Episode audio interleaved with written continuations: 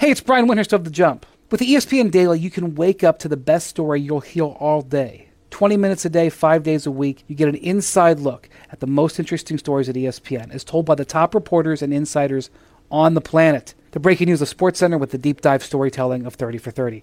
Today's episode was one I thought our listeners would especially enjoy. So please listen and subscribe to the ESPN Daily wherever you find your favorite podcasts. Special day, it's Christmas. You know, you get to play the game of basketball you know, on Christmas. Obviously, I would love to be home with my family, but if, if I had to do anything else, playing basketball is, is, is cool. That was LeBron James talking about what everyone is looking forward to when they wake up tomorrow. Not presents, not stockings, but the annual NBA Christmas Day Showcase.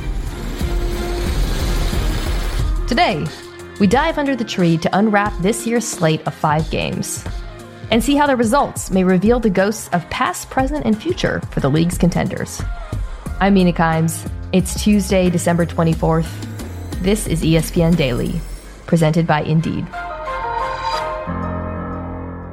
Kirk, how's it going? It is going well. How are you doing, Mina? Kirk Goldsberry is an NBA analyst at ESPN. So, Christmas is a big day in the NBA world. And while the rest of us, including those of us who cover football like myself, will be lazing around all day, spending time with family, will you be working? I will be working in the sense that I'll have the television on and 11 hours of basketball on that television. I can't say that I'll be watching every second of every game, but I plan on having all the games on and paying attention, particularly to those marquee matchups, especially, you know, the Celtics Raptors game and the Bucks Sixers game, and of course, the Los Angeles showdown. So uh, these games are always good or they're mostly good. How does that end up happening every year? Well, the league takes great care when they make their schedule, which is a very, very intense process. One of the big priorities is Christmas Day. These are contenders playing each other, oftentimes rivals. The league takes a lot of care and intent in making sure that these Christmas Day games are big, big events. Well, let's start with the first game, which I don't think has a lot of drama, but is certainly a lot more intriguing than maybe you would have guessed before the season, given that these two teams are significantly better than I think anyone expected. And those are the Celtics and the Raptors. I think both of these teams are proof that if you have good organizational bones, that you can sort of absorb big departures in free agency. The Raptors lost Kawhi Leonard. The Celtics lost Kyrie Irving and Al Horford. And both of these teams are legit contenders in the Eastern Conference, especially the Celtics, who statistically look like one of the best teams in the NBA. They currently rank third, Mina, in the league in net rating, while being just one of four groups that boast both a top 10 offense and a top 10 defense. So somehow, despite losing both Al Horford and Kyrie Irving in free agency, this is a team that has looked better than they did last year. It's not only that they've absorbed those losses, it's that they've gotten better. Toronto lost, obviously, Kawhi Leonard, the finals MVP, and many people just thought they were going to have a down year and an off year. And instead, they look like a really good team as well. And, and Pascal Siakam, the upstart star in, in Toronto, has had a terrific year, sort of shouldering a new load and leading this team. Here's Pascal going one on one and one. Ties his career high. Big time play. These are two teams that start our Christmas Day slate that are really strong organizations and they're both sort of absorbed huge losses on their roster and, and look like really good teams again this year. If Boston does have a weakness, I think the common perception is it's the lack of size. Do you think that could hurt them in this matchup? Yes, I think if I am picking apart the Boston Celtics, I am starting with their front court, and they start Daniel Theis, and their backup is Enes Kanter. And the road out of the Eastern Conference will include matchups probably against Giannis Antetokounmpo and the Bucks, and Joel Embiid and the Philadelphia 76ers. And both of those guys and both of those teams are really, really challenging to defend on the interior. And the big question in Boston is can they get strong enough and big enough to defend the paint against Giannis and Embiid? They're 0 2 against Philly this year, Mina. And back on December 12th, Embiid torched Boston. I think he had 38 points and 13 rebounds. And last season, remember they got they got blown off the court in the playoffs by Giannis and the Bucks in the second round, and that was with Al Horford. But you know they they have Siakam in this Christmas Day matchup, and, and, and he, he's no easy guy to defend either. So we can we can start to see whether these guys are up to the task of matching up against the best bigs and the best sort of rim hunters in the Eastern Conference. Well, Kirk, you mentioned the Sixers, and that brings us to the 2:30 game, 11:30 Pacific time, which I actually find maybe even more intriguing than Lakers Clippers on some level, just because Bucks Sixers not only involves two very good teams, it's a very gigantic game. Is that a good adjective to describe this matchup? Yeah, I think we have two teams that that hope to get to the finals this year and two teams that'll sort of be searching for their soul if they don't. These are teams that are run by giant players. And in the time of endless three point shooting, it's almost refreshing to see guys like Joel Embiid and Giannis Antetokounmpo dominating in an old school way by attacking the teeth of the defense, dominating the paint. Giannis statistically is the best interior scorer we have had since Shaq was in his prime. Think about that. That's been about 15, 16 years, and nobody's put up the points in the paint numbers that Giannis has this year. And he just turned 25 years old. So the Bucks sort of have this sort of beautifully balanced approach where Giannis just attacks the middle of the defense, and there's nothing the opponent can do except collapse on him. And when they do that, they space the entire floor with three point shooters. So it's sort of a throwback game. Both of these teams uh, need to dominate in the uh, two point area. So Giannis, I think, is widely seen as the best player in the league right now, right? And not too long ago, Kirk, he really seemed to take his game to another level when he made those five three pointers in a game. Antetokounmpo, three, good! Wow. I mean, you've got out here looking like he's Ray Allen. And I think perhaps unfairly, it does feel like a bit of a referendum on Ben Simmons, uh, whose game is not advanced uh, in, in a similar fashion. How has he played this season, and how does his game contrast with Giannis's? It's a great comparison. Both of these guys are fantastic playmakers who love to attack the rim and throughout their careers have struggled to sort of gain a great jump shot. And for Simmons, unlike uh, Giannis, he plays with Joel Embiid, who's probably the most sort of dominant traditional center. So the question that I have around Ben Simmons isn't whether he's a great player in the NBA or you could build a champion around him. It's does he fit along with this other interior force, Joel Embiid? And I think that's a real question. But Simmons, you know, historically made a, a three or two this year for the first time in his career. Simmons,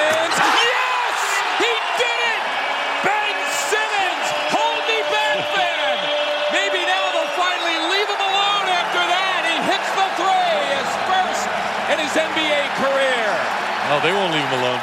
while Giannis has been able to add that a little more consistently over the years and looks like he finally can be like a good three point shooter going forward. I think the big question in Philly right now is can this team get out of the Eastern Conference with a foundation built around Joel Embiid and Ben Simmons and not a lot of shooting? And I think that's a fair question right now. And I think the future of this team hangs in the balance. So the 5 p.m. game, Rockets Warriors, I think would have been the best game a year ago. but you're still going to watch even as the, the rest of America is preparing for Christmas dinner. Kirk Goldsberry is committed to his job. He is sitting on his sofa. He is studying Rockets Warriors. What are you watching for, Kirk? I am obsessed with watching James Harden, Mina, and anybody who's watching this game will be watching a lot of James Harden. Harden left side of the floor, wait for teammates. No, he won't. He'll dial it up and hit a three. Are you kidding me? He is on pace to break a scoring record, or at least score as many points per game as anybody since Wilt Chamberlain. I mean, he is putting up ridiculous scoring numbers. A typical Rockets possession begins with Harden bringing the ball up, and many of them end with him shooting a three point shot without passing. So I'll be watching for Harden to see if he can score 50 or 60 points against a really terrible Warriors team, you know? Earlier this season, you and I talked a little bit about the Harden Westbrook pairing. How is that borne out? You know, to their credit, it's been awesome.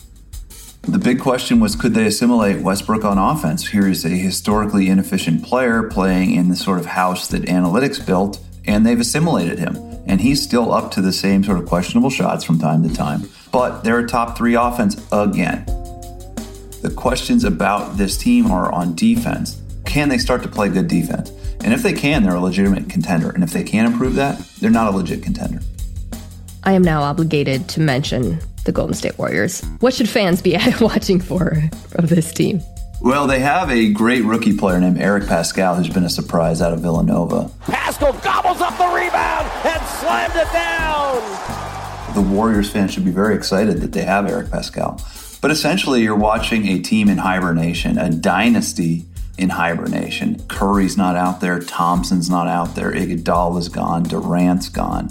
It's like the old Spaceballs reference where it looks like we've captured their stunt doubles. You know, they have the uniforms on, but this is not the team we expected to see when the schedule came out. And the state of this team is just a reminder, I mean, on how star-driven performance in this league is.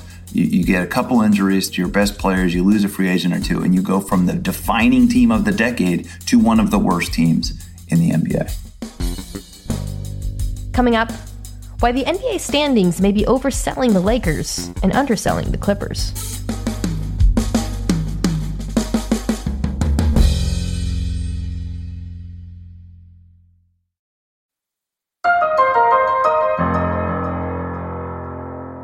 All right, Kirk, we've reached the big matchup of the day Clippers Lakers.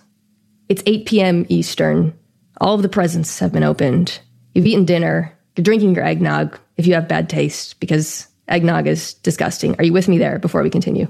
Well, statistically speaking, eggnog has the worst net rating of all the holiday treats. If you're consuming beverages on Christmas Day and eggnog is your choice, you've made a terrible decision. Good. Hopefully, we haven't alienated too much of the ESPN Daily audience with that hot take. but this game is not the eggnog of games. This game is exciting. It's a thriller. It's a repeat of the opener between the Clippers and the Lakers. And Kirk, after that opener, which the Clippers won, it felt like the NBA sort of audience, you know, Illuminati had decided, oh, the Clippers are it. Clippers are balanced. The Clippers are strong. The Lakers have a weak bench. How have things played out since then? Well, the Lakers have had a very, very strong stretch since then, Mina. In fact, they are at the top of the Western Conference considering where they were the last year, it's sort of been a return to form, not just for LeBron James, but for the proudest franchise in the NBA. Since that opening night loss, they've been great on both ends of the court. LeBron James uh, looks like an MVP. Remember, that was a question mark in the offseason. Was he too old? Had he lost a step? Could he recover from these injuries? He has come back and looks like the dude who went to eight straight finals. LeBron to AD to the rim, can't finish. LeBron follow jam. LeBron followed Anthony Davis's miss. Lakers 102, Nuggets 96. The Clippers are just 22 and 10. And I think that's kind of deceptive. But, you know, when it comes to playoff seeding, they are sliding right now. The Nuggets and Rockets have just passed them in the standings. The Mavericks and Jazz are threatening to send them to the back of the Western Conference standings. But this is a team that's defined by load management, and when Kawhi and Paul George have both played, they have been awesome too. So I cannot wait for this game. This this game is the highlight of the day for a reason. It features four incredible players, and you know a showdown for supremacy in the Western Conference. Kirk, earlier I mentioned the game where Giannis made five threes. That was against the Lakers. My other big takeaway from that game was the Bucks just absolutely destroying Los Angeles' bench. How big of a problem is depth for this team, which also lost on Sunday to Denver? No, you're exactly right. And if I'm picking apart the Lakers, when LeBron James is on the bench or he misses a game, this is not a very good team.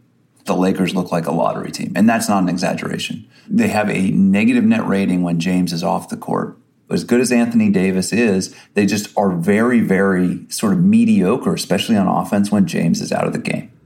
You mentioned that these Clippers are sort of defined a bit by load management, um, which is kind of sad when you think about it, that that's sort of how they're defined. But it's undeniably a talking point, and it's true. How is that a point of contrast between these two teams? Mina, the, the Lakers have a very, very different approach to load management than the Clippers. They are not nearly as conservative with their thoroughbreds as the Clippers are. Doc Rivers and the Clippers have looked at Kawhi Leonard and taken a page from Toronto and even San Antonio and said, look, we don't really need Kawhi to play 82 games. We need him to be available to win 16 games in the spring. And if they can just get the four seed or the five seed, their approach is that we are better than anybody. Home court isn't that important to us. We will beat you anytime, anywhere, as long as Paul George and Kawhi Leonard are healthy.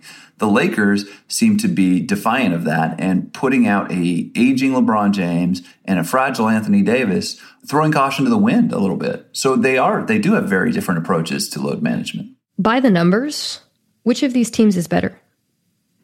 By the numbers, the Lakers are better, and it's that simple. However, when you start to slice the numbers a little differently, when you start to look at the Clippers in the 14 games when Kawhi and Paul George have played together, you see that they're very, very good too. They're 11 and 3 in those games, and their statistical markers are outstanding when Leonard and George are on the court and they're holding opponents to less than 100 points per 100 possessions, which is incredible.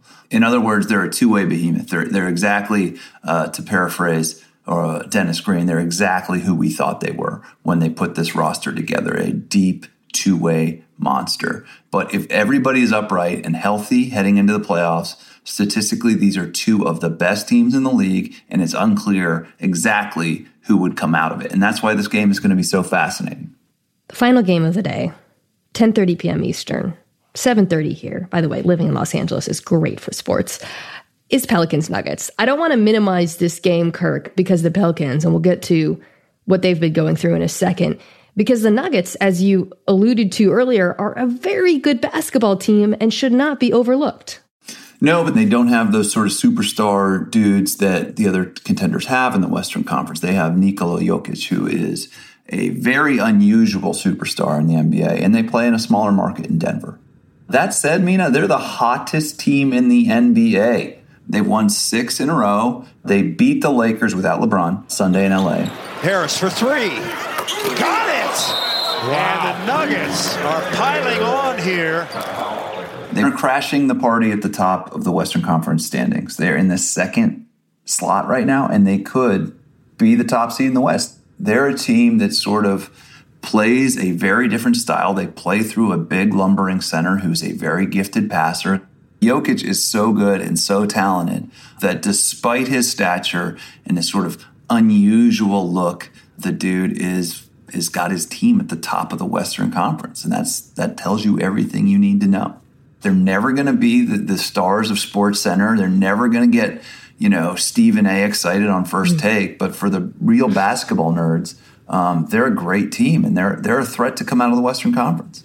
Well, on the other side of the court, the other big fella who I think everybody really wants to see play basketball is unfortunately still sidelined, and that's Zion Williamson.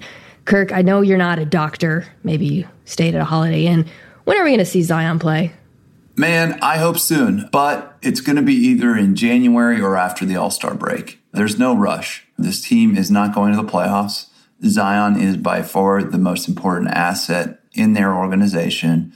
Uh, so they're going to handle him with care, and they should. Um, not only are they increasing their draft position by losing games right now, they are being really conservative medically with the most important person in their organization. But it's too bad because everybody, including myself, was super excited to watch Zion Williamson play basketball this year. So, you know, whenever that happens, people are going to be really excited and the mood around the Pelicans will change, but it's unclear exactly when the uh, New Orleans Pelicans will decide to, to suit him up and let him go out there.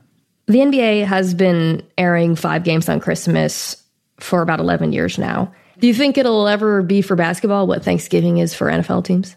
Well, I love Thanksgiving football in part because I don't have to work. I can just have the Lions game on and drink some wine, have the Cowboys game on and drink some more wine. But yeah, I think I think NBA on Christmas is getting there, particularly if the if the league continues to give us such great matchups like Lakers Clippers in prime time.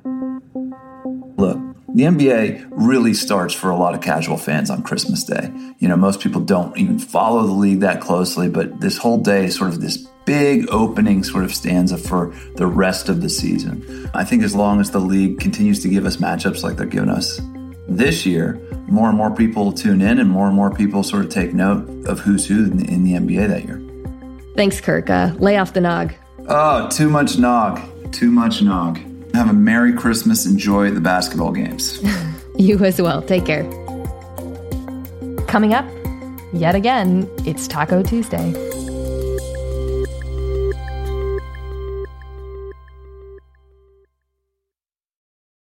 Here's another story I want you to know. Last night, the Boston Pops Orchestra held their annual holiday concert at the city's Symphony Hall and featured a special guest conductor during their performance of Sleigh Ride. Taking center stage was the center who has already captured the city's affections and is now a repeat fixture in this podcast space. Seven foot five Celtics rookie, Taco Fall. Now, Taco is not the first basketball star to conduct the Pops. Shaquille O'Neal, who had a brief stint with the Celts near the end of his career, did the same. But it's remarkable how quickly Fall has become a Boston sports legend. Last Friday, when he made his debut at TD Garden after starting the season with Boston's G League team in Maine, the crowd was clamoring for him. And when coach Brad Stevens acquiesced after both he and Taco played it up for the fans, the arena erupted.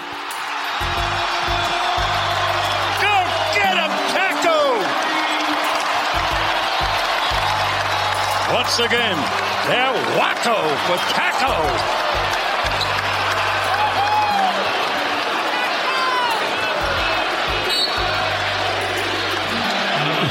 once again, the chant of MVP.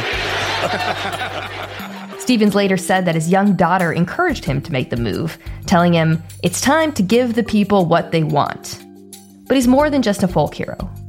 So far in the G League, he's averaged over 13 points, 9 rebounds, and 2 blocks per game. And the minutes he's played on Friday and Saturday, his post presence was felt. As you just heard from Kirk Goldsberry, Boston's lack of size is a weakness, so it's entirely possible he could make a difference in meaningful games. But beyond that, his story, the story of a brilliant kid from Senegal making his mark in the world's top league, continues to delight. Ahead of his conducting gig, Fall was fitted for his first ever tuxedo, a size 48 suit that required four extra inches on the pants and sleeves. He told the Boston Press Herald that he was excited even though the tux was a rental and he'd have to give it back. Something tells me they're gonna let him keep it. I'm Mina Kimes, and this has been ESPN Daily. I'll talk to you tomorrow.